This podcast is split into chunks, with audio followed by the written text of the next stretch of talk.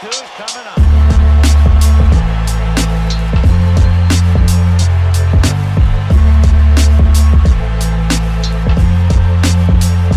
Welcome to the Bat Flip Crazy Podcast with your host, Toby G.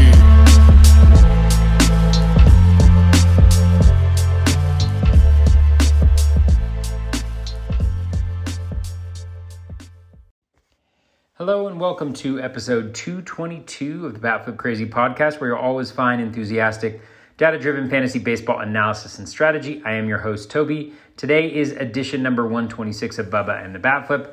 Bubba and I are going to be recapping week, I think we're at week nine, week nine of Fab, um, which was uh, an interesting Fab week, the week of the outfielder. Um, so, hope you enjoy that. We also share our um, our fab pickups from this week and answer a bunch of uh, great listener questions. So, hope you enjoy the show. If you do, please leave a rating and review on uh, iTunes or your preferred podcast platform. And let's get this party started.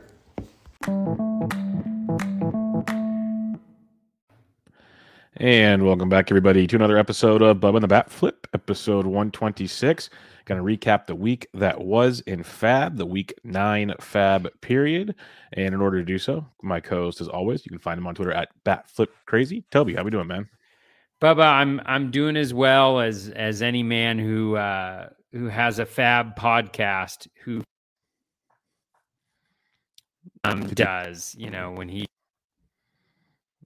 Check your cord. Check your cord. No, better. Is that better? that's better now, yeah. I'm doing as well as any person who Yeah, you're out again. was that. I'm out You, again. you keep breaking in and out.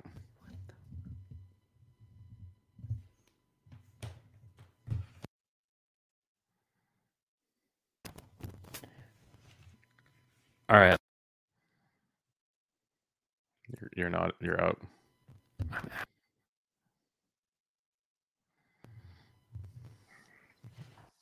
Everybody, this is the wonderful world of podcasting, live on air.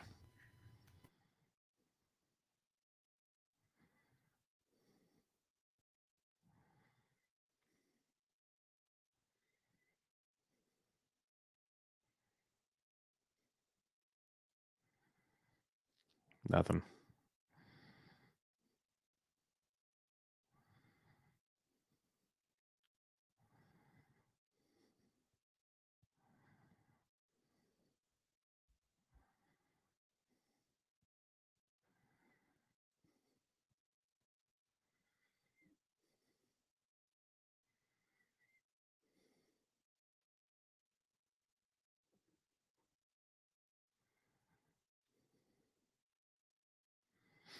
Well, we'll be back shortly, folks. Apparently, Toby's going to try to figure this out. It was working totally fine before the show started, and uh, we hit record, and he bumped into something, and now it ain't working again. So we shall see. How am I now, Bubba? There you go. I'm better. Yes.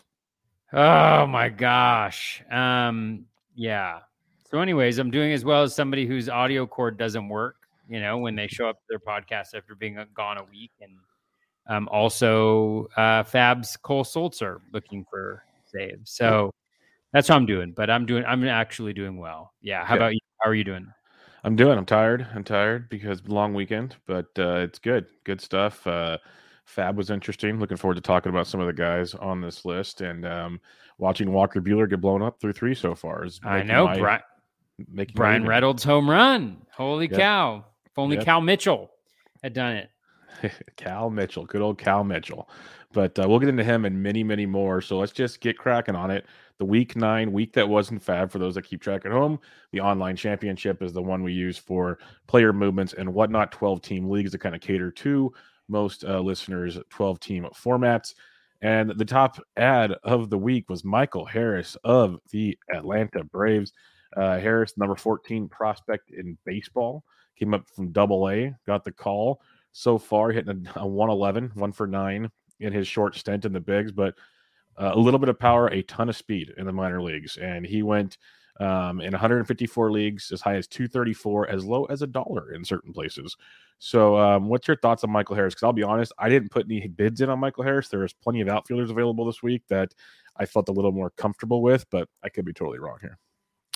Yeah, I mean, generally, I mean, it's always really tough with the prospects coming up. There's such a fascinating thing that happens where it feels like even though th- that there's more uncertainty around them and and what their performance is going to be like, and and that uncertainty goes in both directions you know like they could be really bad they could be really good but i think people have that hope you know they have that hope that they see in the prospects and and maybe that optimism that they're going to do well generally what i do when looking at prospects is people who listen to the podcast know i'm looking at um looking at projections just to get a sense of what they're expecting I'm looking at like their their past um how they've been doing in the season. And the thing that jumped out with about uh, the thing that jumped out to me about Harris was the speed, like you mentioned.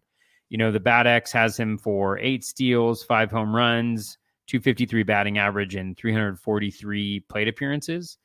So about like an 8 15, 8 14, um, you know, full season 600 plate appearance projection, which is pretty good. And you obviously have to factor in that it could be better or worse than that. And then the batting average is solid as well. So he was up there on my bids, but nowhere near where he went in most leagues. I think he was going for, I think he went like in 120 or dollars or more in, in most of, if not all of my leagues. And I was more in like the low 20 range. So missed out on him. Who knows what he could be? The only concerns that I had, like from a more, macro perspective were just he's hitting ninth mm-hmm. and he's a lefty. So I don't know how they're gonna they're gonna play him with, with with against lefties or not. And even so, like hitting ninth, there's like a little bit of a limited ceiling there. So that kept my bids um, out of the range of possibility for him this week. How about you? Yeah, you'd imagine uh, he's going to platoon with like Duvall or something because Duvall's been so bad as well, and now it's just a way to like get the platoon and play there get some speed on the base paths and go there. Yeah, I didn't I didn't even put any bids in on him. I just knew like I wasn't going to pay enough. There's a couple guys we're going to talk about here pretty soon that I was much more in, intrigued by. So I wasn't there on that one, but I'm usually always like we talk about kind of skeptical in the prospect realm of things.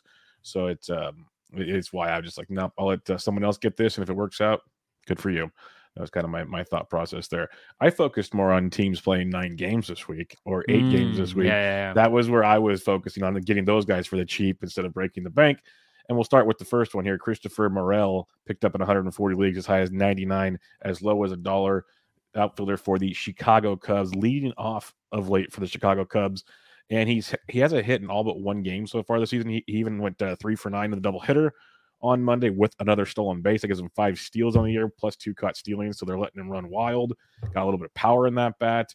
I love what I'm seeing here. He's basically turning into the Rafael Ortega of last year. I guess is his his role mm. now. And um, I was very very happy to bid on him instead of Harris. And again, could be wrong in the long term, but uh, give me nine games this week with a guy that's actually already proving he can swing it pretty good, leading off for the Cubs. I'll take my chances there. So I like Morel quite a bit this week. Yeah, I actually picked him up in um, in my OC uh, because of because of the nine game schedule, and also like when I look at the projections for him, um, you know they're pretty they're pretty nice. I mean, the batting average isn't high; it's at two twenty six, but um, the Bat X has him projected in 170 plate appearances for four home runs and four steals, which if you project out, out over a full season is a 14-14 season uh, which has a lot of value. Like you mentioned, he's been hitting leadoff. I love that that comp to Rafael Ortega. That's a that's a fantastic one. You know, with the exception that he bats right-handed, so mm-hmm. you know they're unlikely to platoon him when they need him. It's obviously a crowded situation there with Andrelton Simmons and Nico Hoerner and Morel and and VR before his freak accident that he had with a with a training rubber band. Um, but uh, yeah, I really liked him a lot. Uh, he was only available in one main of mine, and I think I bid uh, like fifty-seven bucks, which is pretty pretty high for me. Um, or maybe it was forty-seven, but he ended up going for for a little bit higher than that. Already stole a base today. Um, you know, and as long as he keeps hitting lead off and playing every day in that lineup, I think there are some nice things that we're we're going to see from that.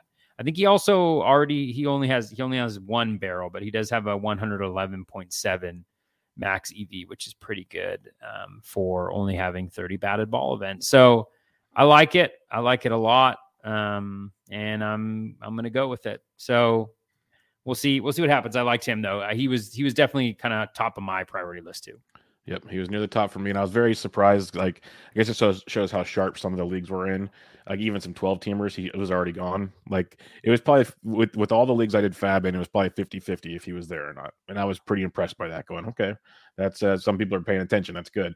So um, we'll see how he keeps doing. But like we both said, he's uh, starting off the week very well in this nine game week for us. So let's just keep keep swinging it, and let's uh, maybe keep you past this week and see how it goes.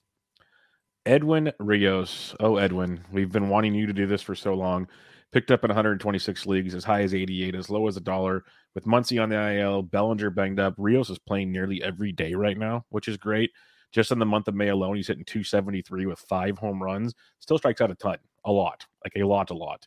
But um, we know the quality of contact that he brings to the table, the barrels, the hard hit rates. The dude's a freak at the plate, and now he's getting the playing time we've all wanted to see.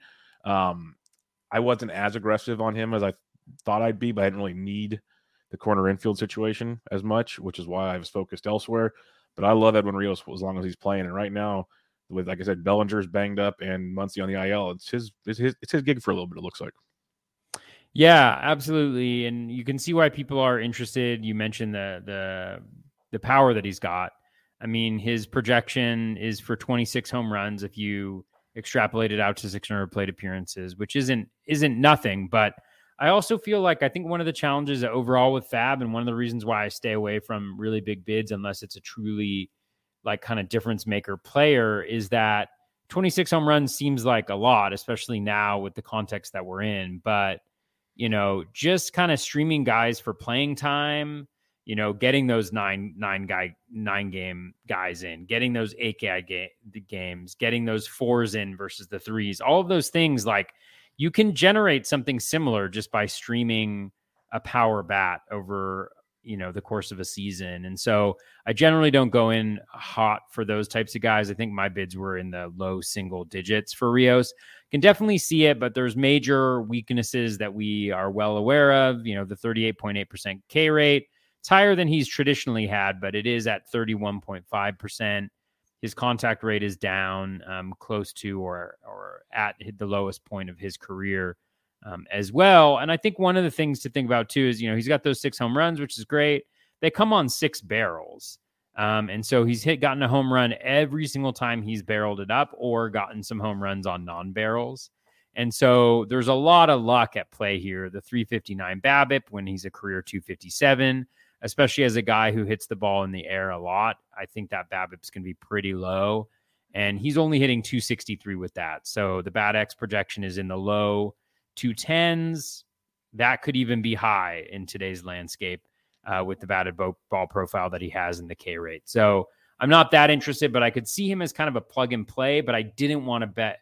I didn't want to fab a lot because there's just so many dynamics that are going on that have him in the lineup every day right now I just don't see it happening in the longer term, both skills wise and you know him getting playing time the consistently. The Dodgers way. it's just the way the Dodgers do it, and because uh, yeah, Muncy will obviously slide back in when he comes back, whenever that is, and they're going to keep putting Bellinger out there for now. So um, it's it's what it stinks for Rios. That's why I always wanted Rios to be one of those trade packages, like ship him somewhere, let him play. The dude is super talented, so I have to kind of wait and see on that one and maybe he'll get shipped this year. We'll see. But uh, fun to see him get some playing time while he's got it. Kyle Lewis is back after uh, starting the year on the IL, a little bit of rehab in AAA. Picked up in 101 leagues, as high as 157 and as low as a dollar. He's got hits in three of his first four games, including two home runs. Uh, he sat out Sunday. The Scott Servais basically said we're going to maintain it throughout the season. It's going to be a lot of days like this just to keep him healthy.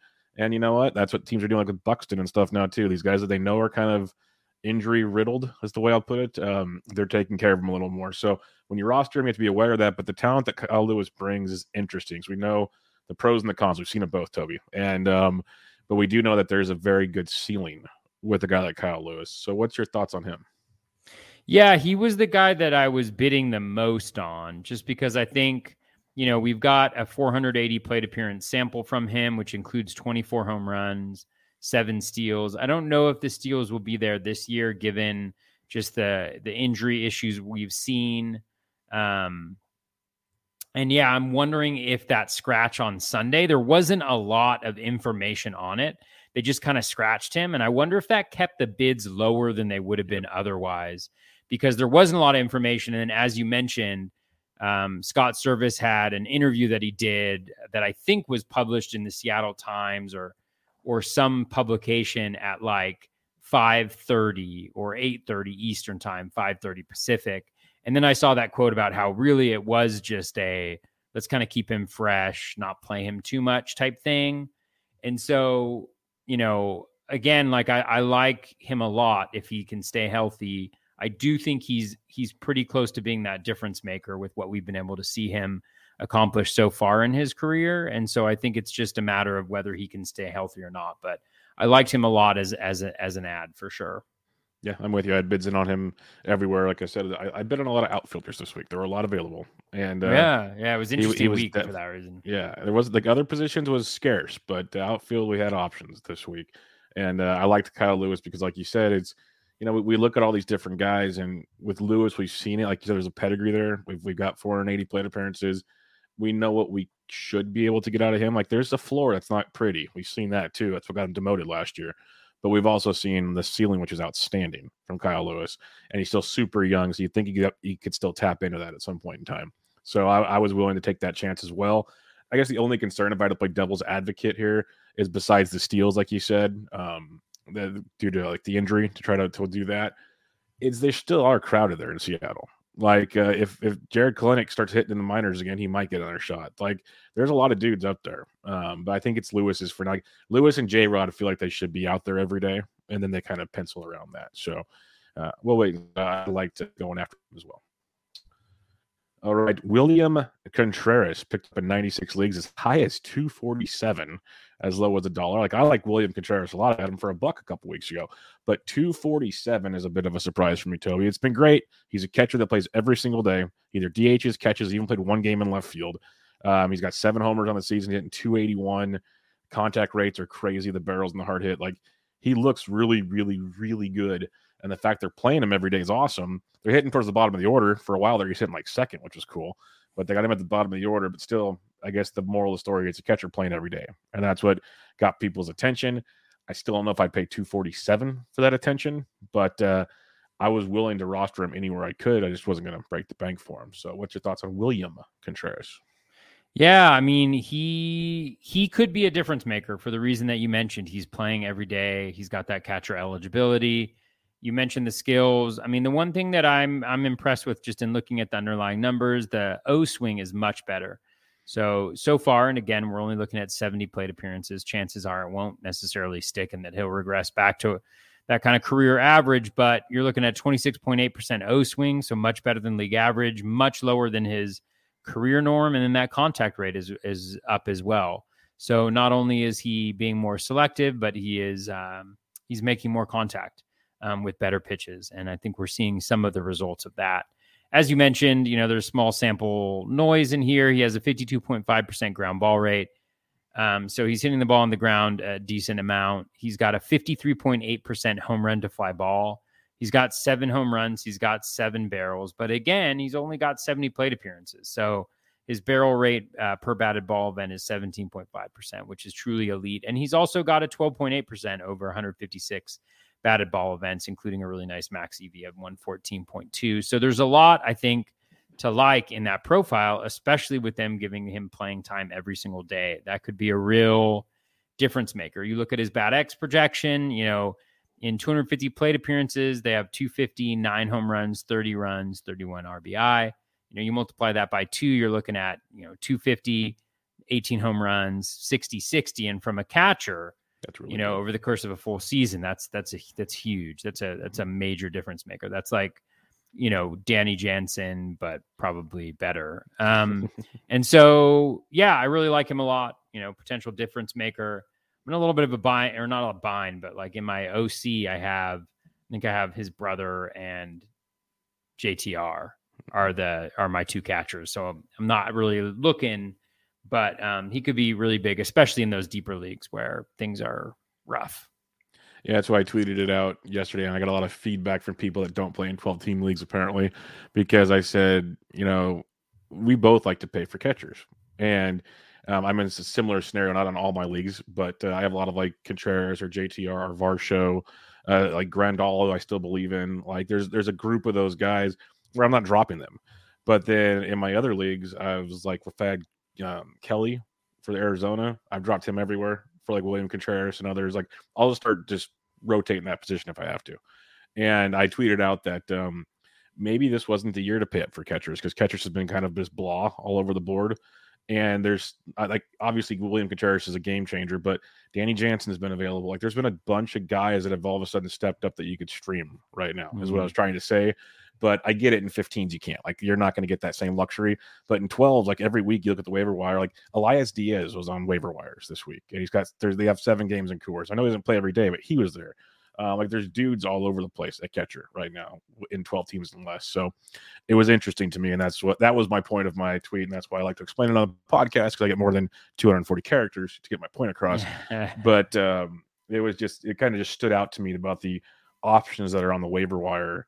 Obviously, 12s are better uh, for waiver wire fodder than 15s, but it just kind of makes you think back on your process of drafting, like did I need to take catchers early here? And I could have gone somewhere else. It's all Captain Hindsight stuff, but uh, it was just something that kind of stood out to me when uh, when breaking that down. All right, I'm gonna give you the floor on this one, Toby. Cole Sulser picked up in 86 leagues, as high as 187, as low as a dollar. Uh, as Toby uh, hinted at earlier, he uh, blew a save, gave it four runs, faced four batters tonight, and um, he's coming off of one save last week and looked like he was getting things together, but uh, tonight happened. So, uh, what's your thoughts on Cole Sulser right now, Toby? Yeah, I mean, I was so disappointing. I really felt like he had it locked down. When I was looking at him, I was just so the skills were fantastic heading into tonight, you know. So he had a, the 250 ERA, which went up to 450 after today, the 117 whip, um, 20 strikeouts and 18 innings pitched, you know. So all the like general ones that we look at, he's got the two saves but you know reasonable BABIP at 286 actually higher than his career average. The strand rate was low at 71.4% so it's not like he'd been lucky. And then when you look at the other metrics 14.1% swinging strike rate that's very good. In zone contact you know down a little bit at 85.1% but he's got a history of having really good in zone contact. His O swing was the highest of his career at 39% getting ahead of batters. He had a 16.9% K minus walk rate which isn't fantastic for a reliever, but like the skills are all there that said, nah, this guy's probably been a little bit unlucky um, when it comes to it. Well, that luck certainly continued today. I mean, just having him come in in the seventh inning in Coors, like it just came out of nowhere to me because the last two save opportunities that they've had, they brought him in and it was looking to be a save opportunity before he came in. So, just one of those disheartening things, and it just shows the um, the challenges of of the wire at this point when it comes to closers. It's just so hard to know and to feel comfortable and confident that somebody has the role, even when they've gotten two saves in a row. So I bid for him really high. I mean, I bid 59 bucks in two leagues. One was an OC where I was uncontested in my $59 bid for him and then the other one was in a was in a, my super. So one of my high stakes leagues i was really excited to get really my my only i think like kind of i'll say that combined i have two. I think i have like pagan jorge lopez and now sulser so i felt like oh well i've kind of pieced together two two full closers but apparently not. So we'll see. You know i would not be surprised to see him get another save opportunity later on this week uh, just because after he blew the blew a save opportunity two weeks ago, I think, you know, they brought him right back in. So bizarre situation, really unfortunate for those for people who put uh, a lot of money uh, into Cole Sulser, but we'll see what happens from here on out. Uh, question for you here. Those that did put a lot of money into Cole Sulser, they get this experience on night one. Um, a lot of people would want to rage drop Cole Sulser. Uh, what do you recommend to people on that one? Like, is it a one week rental? Obviously, we have more action to see this week. He might just be a complete failure, But um, is, are you more inclined to almost wait longer with him now to try to get your money back, or um, are you willing to just get rid of him that quickly? That's kind of I just want to put uh, yeah this out there because people do have thoughts like that. I think it always depends on the league. Like if you're in a really shallow league, you know, not necessarily rage dropping him, but just thinking about the fact that hey, like he probably doesn't have the job exclusively, and he's on the Marlins, so that doesn't make him super super interest as interesting in in like a shallower league. But in a 15 team league, I think yeah, you just you just see how things play out over the course of the week. He is in Coors, which is just rough. I mean, you know, a lot of people have struggled there, so I wouldn't take it. Uh, you know, I wouldn't take that too much against him. But I think you just kind of see how the next week or so plays out. Again, I wouldn't be surprised to see him get a save opportunity, you know, later this week. Um, and hopefully he'll have two clean saves, you there know, you by Sunday, and then I'll feel a lot better. Perfect. Crossing fingers, crossing fingers on this one. Let's go back to Chicago nine game week on tap. Frank Schwindel picked up in 85 leagues as high as $64, as low as a dollar. Uh, since he kind of got uh, demoted, basically like put on timeout because he never really got on the bus to leave, got called back up immediately because of an injury. He's hitting like over 280, four home runs uh, striking out like 17% of the time. He's starting to remind us a little bit of what Frank Schwindel looked like last season when a lot of us liked him for fantasy purposes. And he's playing every day, which is what you want to see because that was kind of, was, he was platooning a lot beforehand, hitting in the middle of the Cubs lineup. He was another guy. Like I said, I focused a lot on these guys playing a lot of games this week, and uh, I liked Schwindel a lot. He wasn't available in a ton of my leagues. He was already kind of sniped up places, but I put bids in where I could. I think when we recap later, I think I got him in like one, maybe two leagues. But uh, I'm, I'm willing to ride him with with this kind of streak coming up. So, what's your thoughts on Frank Schwindel? Yeah, he was definitely a target um, for me as well. Um, where he was available actually last week, like you mentioned, I I got him in. I think I ended up getting him in Barf or in TGFBI or something like that. I don't know if I have him on, on on any of my mains, and I also have him on a dynasty league.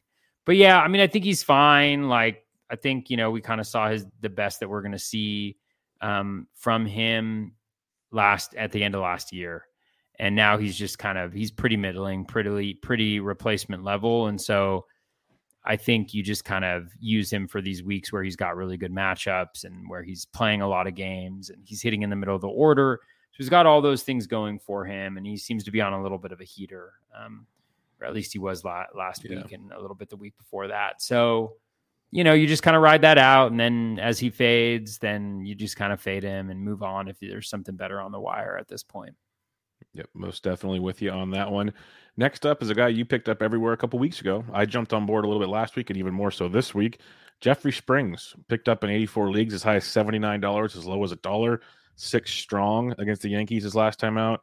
Uh, he's going 80 plus pitches his last couple outings, six or more Ks in his last two starts.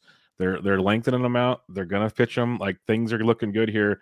And you talked about it a, a couple weeks ago. I talked to Nick Pollack on the show on Wednesday. We looked into his changeup as well. It's filthy. It's absolutely filthy what he's doing. Um, there's a little bit of concern when you dig into the profile that if uh, the changeup's not working, it might not be a, a, a nice night. But those are the breaks. But overall, the dude's awesome. You're way ahead of the curve here, Toby. So, any more thoughts on Jeffrey Springs? Yeah, no, I, I still love him. I didn't start him in most places last week. I did have him in, in a couple places just because the the Yankees are a pretty right-handed heavy lineup, and I think he's going to be effective against righties. I actually should probably look to see if that bears out in his platoon splits, but oh well. Um, so yeah, I, I, just really like him. He's been lucky. I mean, don't get me wrong, 213 BABIP, uh, 92% strand rate. Those things will even out over a period of time. But I love the skills 14.6% swinging strike rate, 42.6% O swing, which is just absolutely fantastic. Dominating in the zone at 79.5%. Um, K minus walk is 21.1%. He's not walking guys, he's striking guys out. Um, I just love it. And I've, I've loved it since I saw him. He's pitching against the Angels. I mean, he's had a rough go of it too, which is the surprising thing. Like, you think like, oh, maybe he was beating up on some not so great teams. He's faced the Yankees ball as a starter, I should say. He's faced the Yankees. Actually, let me just make sure. Yeah. The Yankees, Baltimore, Toronto, the Angels, and not like you know your Angels of the past week. This is when they were like in their peak form. You know, Trout, Ohtani, Rendon, everybody. Um, and and then he faced the Mariners, but he only went 2.2 innings. So he's faced like arguably two or three of the top five offenses in in baseball. Um, and he's done well, and he's thrown. He's get. He's very efficient. He's not walking guys which is just which is nice because you know he's gone on a little bit of a pitch limit. I don't know if he's hit 100 yet, but no, he's only gone 80 his last two. 80 is around, his, around his 80 last, or so. around yeah. 80, but he's been efficient. So it could go bad. It'll probably go bad in one start. You know, maybe it'll be this week. I hope not because I got him in everywhere because he's going against Texas. Although they're they're hitting well um, so far today. So we'll see what happens. But I really love it. I, I really like um, I really like what he's he's about and what he's doing. Yeah, I didn't play him last week either, so I feel you there. I was not putting him into that that Thunderdome, but we'll see how he does against Texas. We're all rooting for him. Um, Jakob Junis from the San Francisco Giants, two step this week at Philadelphia, at Miami, picked up in 82 leagues, as high as 76, as low as one. He's been serviceable, five or more innings in every start, two runs or less, and four out of his or five of his last six starts. Almost uh, you know, K's aren't there. K's aren't great. Let's put it that way. But he's been serviceable, very serviceable. Two starts on tap. I wasn't overly aggressive on Jakob Junis because that Philadelphia start terrifies me. But um, I'm also a pessimistic Giants fan. So, uh, what's your thoughts on Jakob Junis this week, who many people are obviously in on? Yeah, you know, I've had him on my teams for like four or five weeks at this point. When he right after he first came up, I added him in in a in a few 15s. Um, yeah, this I have him in my lineups. These starts scare the scare the heck out of me. Um, I don't love what I see necessarily. I mean, he's on the Giants, so that's he's got that going for him. But you mentioned the Ks are low. You know, his swinging strike rate is at 10.3%. But if you look at it, I think over his last like five or three or something, it's it's definitely gone down considerably. He's getting chases. The Z contact is awful at 91.5%. And I hate it. I hate having guys who can't dominate in the zone because it means they're kind of you know they're playing around at the edges. They're playing around at the edges and sometimes if you don't have your best stuff going for you then you're walking guys and um, he's always been homer prone so we'll see if if that kind of rears its head. I'm i'm definitely nervous about the start. The one thing that i will say his csw is 30.9% which is really strong um, so you know he gets a lot of called strikes and he always has gotten more called strikes than swinging strikes so there's a little bit of hope there, you know, but say your prayers this week because, man, I am not feeling super hot about it, but we'll see what happens. Yep, I'm pulling for him, but I am nervous as all get up. Trust me on that one. Uh, watching that ball fly out of Philadelphia today, I can see it happening with Jakob tomorrow. Very much in play. Uh, here we go. Tyrone Taylor time. This is a big one. Like any of it, listen to any preseason content. I think most of us all love Tyrone Taylor. And then the Brewers went and got Andrew McCutchen, went and traded for Hunter Renfroe. And you're just like, well, there goes that option again. But now Taylor's got playing time because McCutchen's been, well, doing his thing. But Renfroe to the IL, which is big. Lorenzo Cain's Lorenzo Cain. So Tyrone Taylor added in 79 leagues, as high as 71, as low as a dollar. Two more home runs today in the doubleheader against the Cubs. Over his last 10 games before today, three home runs hitting 351 and only striking out 12.5% of the time. He is finding his groove playing every day, which is beautiful. Um, he's got a power, he's got speed, he's got a little bit of everything from Milwaukee. Let's just hope this sticks, Toby, because I like Tyrone Taylor a lot. I know you do as well. Yeah. So if we had the podcast last week, I would have been I would have been celebrating. Because ladies and gentlemen, I got Tyrone Taylor in five of my six biggest leagues last week if you were watching, he played six out of the last seven heading into last Sunday. I want to say he might have sat on Sunday, I think, or or on Monday of last week. I can't remember, but he was playing. And because Lorenzo Cain sucks now, like mm-hmm. Lorenzo Cain doesn't look like he can do anything. His K rate's way up. He's not hitting the ball hard. He's hitting the ball on the ground just a ton. Like he's not doing anything. Um, and so Tyrone Taylor had really supplanted him as the pretty much everyday outfielder heading into last week. So I picked him up in five out of six. It's been a beautiful week. It's been a beautiful start to this week. When we talk about guys that that can be difference makers. When you look at his Bat X projection, you know, for 329 plate appearances, he's at 244 with 12 home runs and four steals.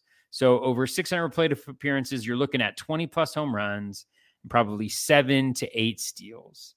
And that's huge. You know, this is a potential, if things go right, 2010 caliber player over the course of a full season, playing against a relatively weak pitching division, um, hitting in the heart of of the Brewers lineup because it's you know it, while it sometimes feels like a good lineup, it's not really a good lineup. And so, um, yeah, I really loved I really loved adding him. Um, you know, he doesn't strike out a lot. Like his career is twenty point seven percent you know, in 450 plate appearances for his career. He's he's 18 and 7. So again, looking at that 20 to 25, 8 to 10 type of thing. Contact rate is really solid. Um, he does chase a little bit, which is a little bit disappointing. But um, career barrel rate around 8%, right around 8% this year. You know, max EV around 110.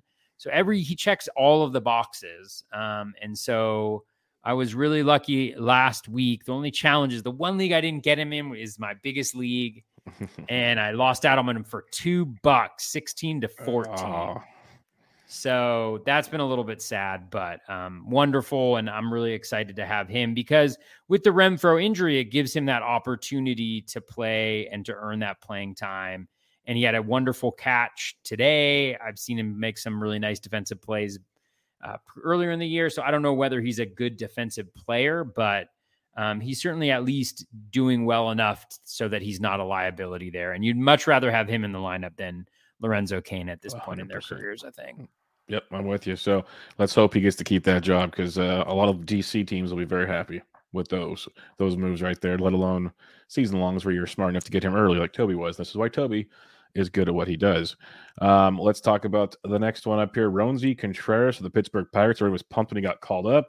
Made two starts last week, five innings in both outings, two earned runs and one zero in the other. Uh, three Ks, five Ks, walks and control have been his issue so far. That's the biggest thing you'll hear about Roansy Contreras. Um, I have zero shares of Roansy Contreras. What's your thoughts on Roansy Contreras? Yeah, he's a little bit of a tough one. I mean, I like the skills a lot. He's tough only because he was gone in pretty much all 15 team leagues. And then he was available in 12 team leagues. But I think the challenge is it's like in a 15 team league, he looks amazing because the skills are good and it's just so it's just so shallow, the pitching. But in a 12 teamer, it's like ah, you could probably stream a guy who's fairly equivalent on a regular basis there the good, you know, 16.9% K minus walk rate, 13.1% swinging strike rate, 37.4 uh, percent O swing, which is great. He's in good in the zone too, 81.7% Z contact. Only challenge, like you mentioned, is the control and ability to throw strikes. He's only got a 37 point 37% zone percentage. So even though he's getting ahead of batters and he's getting them to chase, he's still running into some control issues there little bit of luck with the 227 BABIP and the 86.4% strand rate, but looks pretty good. I think one of the things that I'm trying to weigh a little bit more now, um, too, is is the is with these guys like i'm really trying to be thoughtful and i and and this week i feel like i've gone amiss already is like there's certain guys who like you know there's just especially on really bad teams. Like even if they're pretty good, if they're not going volume, it's really hard to get wins. So if you're if you think you're going to get a win, maybe every, one out of every four starts from a guy, then you start to see the, a lot more downsides. And and so I'm trying to be a little bit more cognizant of that this year because you know I just think sometimes just throwing that middle reliever in there or throwing that added closer or or closer spec in there with good skills you know, you're only missing out on maybe a K or two, and there's just a lot more less, you know, volatility. So, yeah, but I, I thought he's a good. I thought he's a good ad generally. Yeah, I'm 100 percent with you on that. Uh, the comments you made there about this, the bad team pitchers basically, and, and, playing. When we talk about pickups this week, I picked up a handful of relievers because I just didn't like my other options. That was how we were going to roll with it, and we'll talk about that for sure. But uh, yeah, it, it was a Roansy was one like I like the talents I just didn't want to go in on him either because there's still too many questions for me there. Not going deep, and that's just not something I want to deal with right now. Here's another guy, Matthew Liberatore of the St. Louis Cardinals. He's looked good. Five innings in his last uh, outing, six Ks. But again, how long is he going to go out there? How long is he going to stay up? He's he's there this week because I got eight games, but you know you can see him go back down and give his notice. Stud pitching prospect, just like Contreras. But to me, there were still a lot of questions with Liberatore, and I'm willing to be wrong on these kind of things more often than not. So I was not in on him. Talent's great, no doubt in that. But uh, like I, I did my Mackenzie Gore thing already. I didn't need to do it with anybody else. That's the way I look at it. Yeah, I have a rule about um, picking up guys with swinging strike rates under five percent. I just, I just don't do it, Bubba. I just cannot. good rule. Good rule to have. do it. Uh, he's got a 4.4% swinging strike rate. You know, K minus walk is 9.1%. O swing 27.6%. Z contact 86, 86.1%. So he's worse than league average in all of those by a pretty healthy margin outside of that Z contact. So there's just like for me, just warning sirens going off that something bad is is is is potentially going to happen here. Um, you know, maybe not. I mean, you know, the projections don't love him. You know, four seven, four three four to four seven seven with a one three five to one three eight whip. I think the whip is going to be, you know, an issue. He didn't have overwhelming strikeout rates in the minors. You know, he did have twenty eight point four percent so far this year, but the two previous seasons combined 200 innings with 23.7 and 22.9 so if that's what you're doing in the minors i think what you end up getting is um you end up getting worse than that in the majors and so now you're talking low 20% high teens and just have no interest whatsoever um, in that and so again i've i've made fun of guys like that before and had it look really bad like just get it, you know, just pie in the face or whatever. But I'm just willing to kind of make that, make those decisions. And I think more often than not, you're going to end up on the right side of things. And by that, I mean like 90% of the time when a guy, even through just nine innings, has a 4.4% swinging strike rate, he's not really fooling guys at all. Uh, there's very few like pitchers in the majors who, over the course of two full outings will have a 4.4% swinging strike rate. Like that's like if he throws if he throws 80 pitches and he has four swinging strikes, Bubba, that's above a 4.4% swinging strike rate. So, So it's that bad. yeah, it's not good. It's not yeah, good. it's not good at all. You know what is good is Mookie Betts just hit a bomb, 15th home run of the season. the guy is unconscious right now, like, absolutely unconscious. But uh, I digress. We'll talk a couple more guys here that will go over our moves of the week, hit up some listener questions. So let's go to Victor Robles. This was an interesting one for me. Uh, picked up in 69 leagues, as high as 114, as low as a dollar. He's hitting 257 on the year. He's um, he's got four steals over his last three games, five steals on the season. Still no power with Victor Robles hitting at the bottom of the Washington lineup but he's getting on and stealing bags right now. And that has some weight to it if that's what you're looking for. I'm not looking for that per se, but I he's fantasy relevant again right now, Toby, which is quite surprising from where things have been recently. Yeah, for sure. I tried to dive in a little bit and see what we were getting out of Victor, and I really couldn't see anything different. I think the 364 BABIP, which is about 60 points higher than his career average, you know, his um his line drive rate is actually it's slightly higher than his career average, but the ground ball rate is actually up. He's not hitting with any authority. You know, the home run per fly ball rate the last three years has been 7.7, 2.4, and then 5.6 this year. You know, barrels, he does have three, but it's only a 3.6% uh, barrel rate. You know, the max EV is down for the fourth consecutive year 110.5, 1092, 1083, 1068. That's after 84 batted ball events. The overall exit velocity is just god awful. The hard hit rate is god awful. Um, I think that we probably just saw like the best stretch of hitting that he's going to have um, the rest of the season potentially. So, you know, again, there's there's hope there. There's that glimmer, but yeah, I just uh, didn't see enough different from the profile to actually take a swing at it. Yeah, that's why I was surprised when I saw his name pop up. So pop, I've heard his name mentioned a lot this weekend, and I was like, it's still Victor Robles, right, guys? Like we're basically paying for steals right now. If that's what you need, okay. But uh, there's not much else coming your direction with Victor Robles that's going to help you. At least let's put it that way. All right, Toby, if you're ready, let's do some uh, fab recaps for the week. Who did Ooh, you fab- in fab your recaps. leagues? All right. Uh, You're going to hear a lot of Cal Mitchell, ladies and gentlemen. A lot of Cal Mitchell Tell us about to be blowing up your, I don't know, earbuds, earphones, earplugs. Why did you add Cal Mitchell in so many places? So the reason I added Cal Mitchell in so many places, uh, projection for Cal.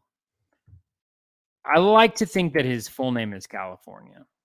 I was going with Calvin, but okay. Uh, you're probably right, but sometimes I I'm like California. I'll, I'll let you keep going with California. You got- Mitchell. I mean, that's actually a pretty. That's a that's a pretty Yeah. sweet name, California Mitchell. So if there are any like babies that are born this year that are called California and they go by Cal, I'm gonna guess it's probably listeners of the podcast for sure. Um, so so Cal Mitchell is hitting leadoff against righties and sixth against lefties. He has playing time. He had a really good start to the minor league season. Um, five home runs, six steals, uh, 306 batting average. He's always had a pretty good batting average. You can see that in the projections. 252 batting average, which, you know, again, like you're like, oh, 252 batting average. That's that's nothing. Like that's sucks, but it's actually like pretty good right now. um in, in in baseball that we uh that we see um right now. Uh three home runs, two steals. Um heard some positive things about him um you know this year in terms of how he was doing his WRC plus was the best of his career in triple A uh, in his entire minor league career. You know, at 128, doesn't strike out a lot, you know, decent plate discipline.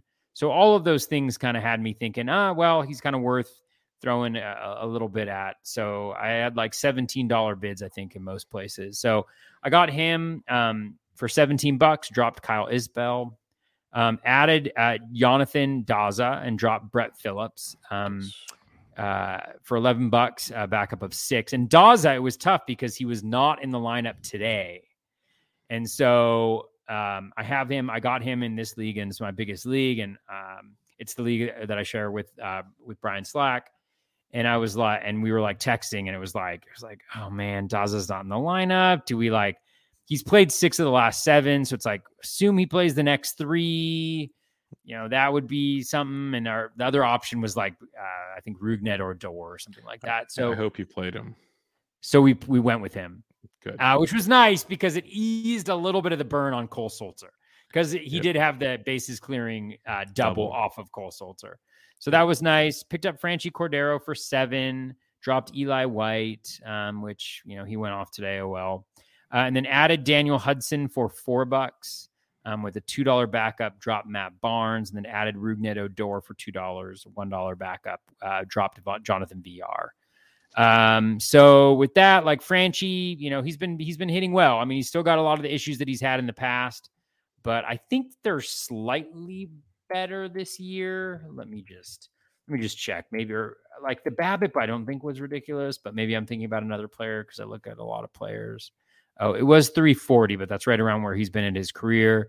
Yeah, the strikeout rate was way down. The O swing was really nice. Um, you know, contact rate is higher than it has been throughout his career. Nice hard hit rate, seven barrels, 112 max EV. It all looked pretty good, and he hit against the last lefty. So I thought, hey, you know, maybe he's gonna play every day. Um, and then with Daniel Hudson, you know, Kimbrel's been a little shaky. You know, he got the save yesterday, I think, but he did give up a run. His line is not pretty. I mean, he's like four five ERA, one four WHIP, something like that. So it's just a wing and a, a hope and a prayer that maybe this is the week that Kimbrel falls apart and Hudson takes it. But um, you know, I doubt, I doubt very highly that's that that that's going to happen. Um, and then Odor has been hitting pretty well recently, and he's got seven this week. Um, and so I, I was into the kind of Orioles middle infield here. Um, in my next league, I added Cole Sulser for 59 bucks, back up at 32, drop Matt Barnes. Added Cal Mitchell, drop Lane Thomas. Um, added Kyle Farmer, dropped Freddie Peralta. That's a sad one, but Yep. you know, Freddie's gone, gone for six to eight weeks. Mm, I mean, eight weeks. We're look. We're talking about you know end of July, early August, probably at the earliest. They got to ramp him up. They're going to take it very easy with him because they're going to want him for the playoffs, and I'm not really worried about them making the playoffs in the division that they're in. I just think there's too many things that have to go absolutely right, and he's got to pitch well. He hasn't pitched well really this year, so all of those things need to go well for me to really regret doing this. And I have three other guys on that team who are on the IL, and I just can't. I need I need that spot. So that was that was sad. The sadder thing too was that I liked Ramon Urias more this week than Kyle Farmer because of the seven games, and I botched my fab. I had oh, no. Urias for less, and then what does Urias do today? He hits a two or two run jack, I think. Um, so that was a little bit sad, but hopefully Kyle Farmer will do better, although I don't think I'm going to start him. So that was just a awful mistake. Um, in uh, another league, I added Trevor Larnach, um, dropped Matt Barnes, 37 bucks, 29 backup. Added Cal Mitchell, dropped Bruce Zimmermann, $13. I love Bruce Zimmermann, but the skills haven't been great recently. He has had a really rough go of it, but like swinging strike rate's under 10%. He's on the Orioles, which isn't great. He does have two good matchups, but he just wasn't making that team either either week. So um, I, I moved on from him. Um, we got next league. We have added Nico Hoerner for 23 bucks, Drop Michael Chavis. That has worked out swimmingly so far. Uh, added Cal Mitchell, dropped Kevin Smith. A lot of Cal Mitchell, literally like every place you could imagine. Um, added Cole Sulser, no backup bid, 59 bucks. Dropped Marco Gonzales. Marco's getting a little questionable. I, I, have him everywhere, but he's a little bit questionable. He's just not getting the strikeouts. Like if you can't get strikeouts, there's there's a lot that can go wrong and not a lot that can go right, um, which is unfortunate. So I'm holding on to him in 15 teamers, but in 12s it was time. I did add Christopher Morel, uh, drop Jonathan Villar, twelve dollars with a one dollar backup bid. Then I got Tyrone Taylor, drop Yusei Kikuchi, four dollars, no backup bid. And then I added Ryan Yarbrough, dropped Freddie Peralta in that league as well, um, which was a foolish, foolish move. I think it's one of those things where I wasn't sure if I was going to get Sulser. So I wanted to make sure that I had another pitcher in a line. Then I got him and I was like, I can't even play Yarbrough. He doesn't even fit in this team now that I have Sulser. So that was just a bonehead move on my part. Um, but that happens. Um, TGFBI added Cal Mitchell, dropped Lane Thomas, added Lorenzo Cain, dropped Bruce Zimmermann. Cain has the eight games this week. And, you know, like he, with Renfroe out, he's been playing more. Um, there's the possibility for steals. And I really need steals in, in, um, in this league. And then I also picked up Luis Rengifo and dropped uh, Jonathan Villar. And then in our shared league of Barf, um, what did I do here? Asked, added Christopher Morel. Oh, I got him in barf too. Um, dropped Brett Phillips, 53 bucks, backup of 26. I need speed bad. I got Trevor Larnach too, 37. Um, backup of seven. The Tigers also have eight games this week. And I think Larnach is playing against lefties as well at this point, just because the twins are so beat up. And then I added uh, Jonathan Daza for 11, dropped uh, Bruce Zimmermann. That's that wraps up my fab for the week? Uh, for me in TGFBI, I added Glenn Otto, dropped Chase Silseth. Ooh, Otto got the done well tonight. Uh, $19, $9 runner up. Also added JT Brubaker, dropped Andres Munoz, 13 with a $1 runner up bid. Um, go down to Barf here. We've got doo, doo, doo, added Cole Calhoun, dropped Alfonso Rivas, 31 with a runner up at 27. Added Tanner Houck, dropped Tyler Wells, 17 to 5 on that one. Um, OCQ. I added Jeffrey Springs, dropped Kyle Hendricks, 22 with a runner up at 21. Uh, Christopher Morel dropped Willi Castro, 17 to 4. Added Cole Calhoun, dropped Andres Gimenez, 16 to 0. So that was fun. Uh, the other RotoWire OC, Adam Morel dropped LaMonte Wade Jr., 22 with no runner up bid. Added Nico Hoerner, dropped Hyun-Sung Kim, 14 to 7. Added Devin Ooh, Nice Hoerner pickup there. Yeah, I like OC. I wish I had done that. Added Devin Williams, dropped Kyle Hendricks, got Devin Williams for seven dollars. Runner up mm. with two. Uh, I know Hader's the guy, but I'll like we said earlier, I'll take uh, what Williams can offer right about now compared to some other starters. Especially an Uh, eight game eight game week, you know he's going to throw four times probably this and week. if there's one game that, but like they could both get a save in certain situations. So we'll see. Uh, a satellite league added Frank Schwindel, dropped McCutchen 23 to 12, added Kyle Lewis, dropped Brandon Belt 21 to 0, added Jake had zero for Kyle Lewis, added JT Brubaker, dropped Jake McGee 7 to 0. A lot of uh, unattested bids. Love them. Love them. All right, my Man, four OCs. note, note, note I just saw What? when I was looking at the OC was I sat Pavin Smith. Oh, yeah, he already went Oh, Yahtzee. three run homer. Yep. Oh man, as I was looking at that OC to see if I had Nico Hoerner on mine, like you did, smart guy. Um, All right. Next, next OC here added Cole Calhoun, dropped Felix Bautista 17 to 15, added Mm. Nico Hoerner, dropped Andrew McCutchen. Mm. And then this is one I, I put bids in everywhere. I added JP Feyereisen, dropped Jose Mm. Quintana 11 to 6. Uh, Feyereisen splitting the role in Tampa Bay, but his overall peripherals stat line is beautiful. So I'll take that. Uh, Patrick Wisdom dropped Yadiel Hernandez 17 to 0. Feyereisen dropped Kyle Bradish 8 to 0. Love these unopposed bids. Um, two more OCs and then I'm done. Uh, added Jeffrey Springs for 31, dropped Ranger Suarez, $28 runner up. Uh, added Cole Calhoun, dropped Steven Kwan, 17 to 7. Added Brendan Donovan, dropped Merrill Kelly, 12 to 9. And then I added Elias Diaz for a buck.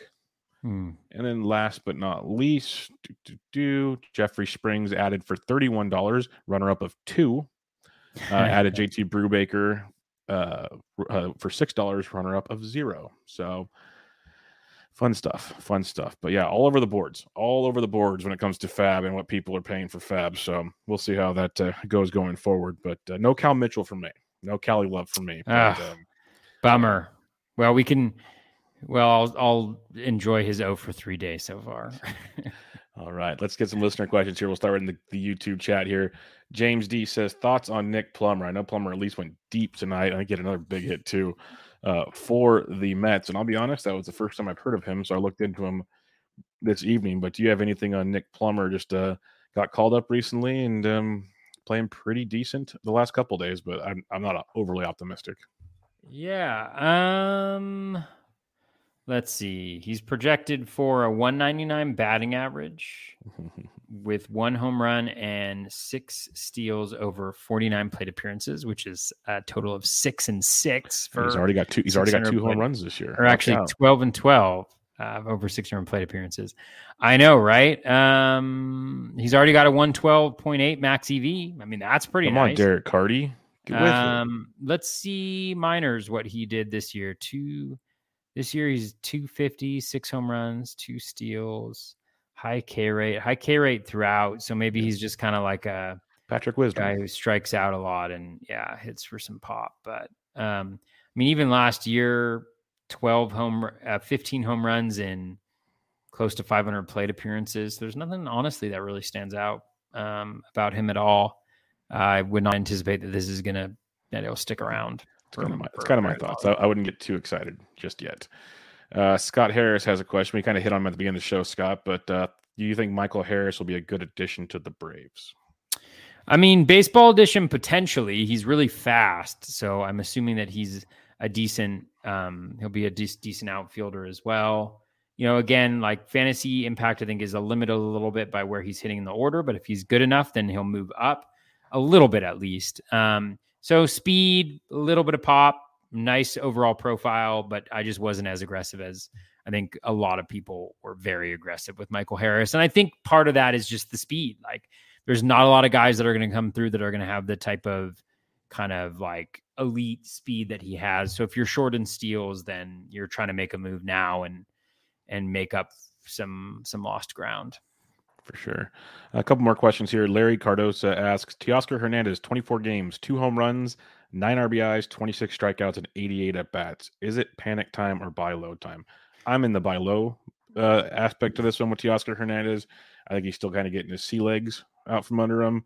And as long as he can get healthy or stay close to healthy, that team's starting to heat up together right now. And that's what's going to happen. They're all going to start clicking, leaving Lourdes. I had a good week last week for the first time in a while. Vladito hit two home runs last week. First time since his three home run game in New York. Like, I got confident in the Jays getting things done, and Teoscar will be a part of it. So I would buy low. Yeah, I mean, 217 BABIP. Um, the ground ball rate is way up, but he has been injured. I, I would take the same approach that you have, where it's like, where it's like he's still in spring training. You know, like he didn't have a full spring training, like you mentioned. He got injured right at the beginning of the season, so he's just he's got the unfortunate situation where he's got to have spring training against guys that are in a much better place in the course of their year and a, a, their course of their ramp up, you know, with the pitchers and and everything. So, I mean, a little bit concerned about that, but I think once he's able to make that adjustment, he'll be fine. You know, 12.5% home run per fly ball. So everything's like under he's underperforming everything that he's done so far. Um and so I just think he's he's partially been unlucky and partially just needs time to ramp up. And when he does ramp up, he'll he'll be he'll be fire, I'm sure. Yep, yep, I'm with you there. And then last but not least, Mr. Todd Whitestone, Mr. at Telestar Seven asks, and he, he butters us up. For very, very flattering. Yeah, question. you guys are smart, good looking, and insightful. Wow. Um, and I added the wow. So, what do you think of these pitchers as options in rest of season 15 team mixed rotos? Aaron Ashby, Garrett Whitlock, Spencer Strider, Tanner Houck. What are your thoughts on those four? Yeah, I mean, I think with all of them, like kind of volume is a little bit of a question. Strider got uh, the start that everybody had been wanting him to get today. He gave Edwin up five Rios just hit a home run. Edwin Rios did just to just to shut me up. Um, was it a solo shot or Solo shot opposite field. okay?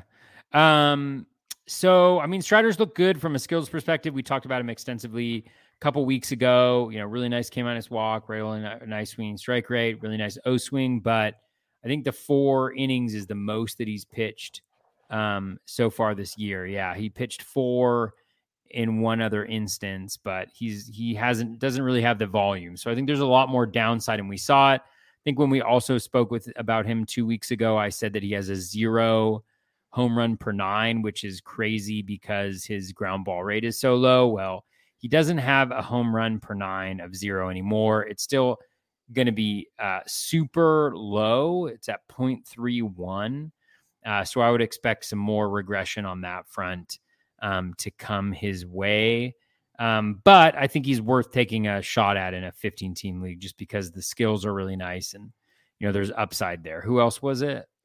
Uh, Ashby, Whitlock, Strider, Houck. Oh, Ashby for sure. Um, I mean, he looked nasty Yep. um, today. He's got, I think, the benefit from him, at least in the start that I saw today, is he had that really nice changeup he could throw to righties. That was effective, effective, and he's also got that um, slider or or curveball, which I think is his kind of preferred go-to pitch. He struggled a little bit this year. hasn't wasn't as hasn't been as good as he was last year, but I think it just needs a little bit of time. Um, you know, he's got decent velo from that left side, and um, everything looks looks nice, and it's kind of working its way up. The projections really like him too. Um, three six three ERA um, for the bat, um, uh, which is nice. So yeah, I like Ashby for sure. I remember the question the most out of all those guys there. Uh, Whitlock was the next one. Yep. Uh, Whitlock, let's just see what Garrett is doing. I know he started off really strong, but then he's struggled a little bit since. 44. Yeah, I mean, looks everything that looks really solid there. Like, you know, again, I'm not sure how much of this is is starter versus reliever, but you know, 32.1% O swing, 84.7% Z contact, 20.5% K minus walk, 12.8 swinging strike rate. So I'd say like a really solid, good starter. Um, but again, I'd, I want to see, let's see his game log. So he's got one, two, three, four, five. All right, one, two, three, four, five, six, seven starts. He's got seven starts. So let's look at what his numbers are over his last seven games. Just because we want to be thorough with with such a wonderful um, intro to that question that Todd had for us.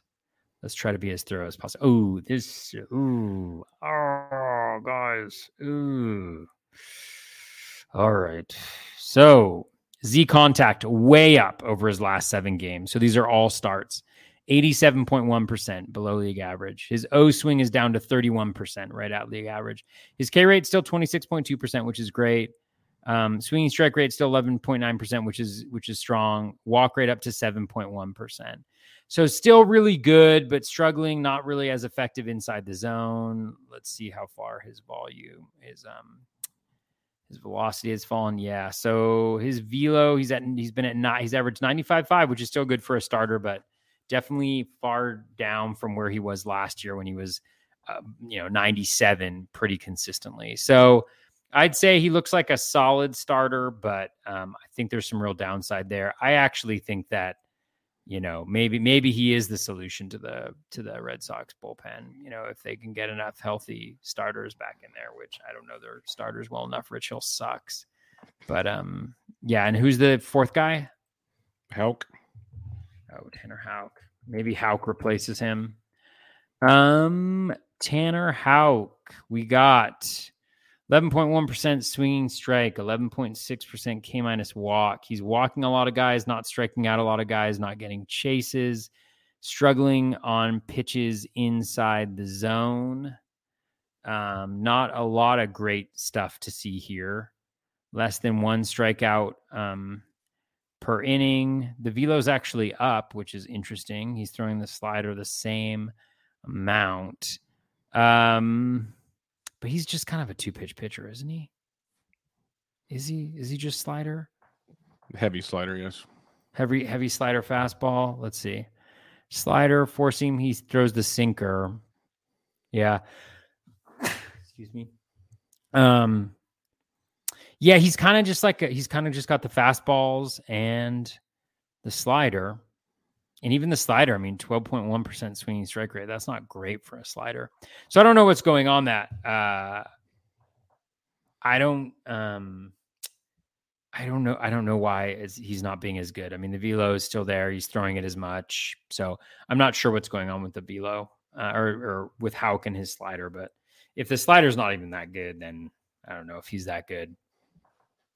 Yeah, I go Aaron Ashby, as you mentioned. Yeah. That'd be my number one, and then I go Spencer Strider because if I'm thinking 15 team, I don't think Whitlock, Strider, or Houck going to give me consistently five plus innings. So give me the guy with the best stuff, and I got Spencer Strider, Mm-hmm. and then I go with Whitlock and then Houck. I think Whitlock can be the closer by the end of the season. So yeah, um, uh, that's where I go: Ashby, Strider, Whitlock, Houck for me. But it is annoying. It'd be nice, like at least like put an opener in front of these guys, let them go get a win or something. That'd be much more appreciated. Um, is what it is. It's uh, the way of the world in baseball these days. We're gonna see a lot more of that stuff, especially as the season goes on. Guys get hurt. A lot more of that uh, kind of up and down type action for sure. That'll wrap us up, Toby. Any final Wow. thoughts as we are nine weeks through the season? Um, I think no, I love this time of year. I absolutely love it. I always forget. I hate the beginning of the year. And then I love when we get into this part. You know, this is when it gets good, when there's like there's kind of moving pieces, but you kind of know who guys are. You have a little bit more sense of the roles. You have all this stuff. And we still got what, like 17 weeks of fab left. Um, we're a quarter way through the season. I just I love the rest of it. I just uh, I really like it. So um, yeah, I'm I'm very excited, and I'm just really looking forward to riding on the back of Tyrone Taylor for the rest of the year. That's all. That's all I got. That's beautiful. That's beautiful. Well, we will uh, see how that goes. Hopefully, Taylor has a big week. Hopefully, Cal Mitchell has a big week for you, Oh, yeah. and, and much. He's only much in more. one lineup, but I've go. got a lot of him. So There we go. We'll see what happens with that one. But uh, we'll we'll be back with you guys next week as usual. Same bat time, same bat channel. Check out Toby on Twitter at BatFlipCrazy. I am on Twitter at BDentric. And until next time, this was Bub and the Bat Flip, episode 126. Catch y'all later.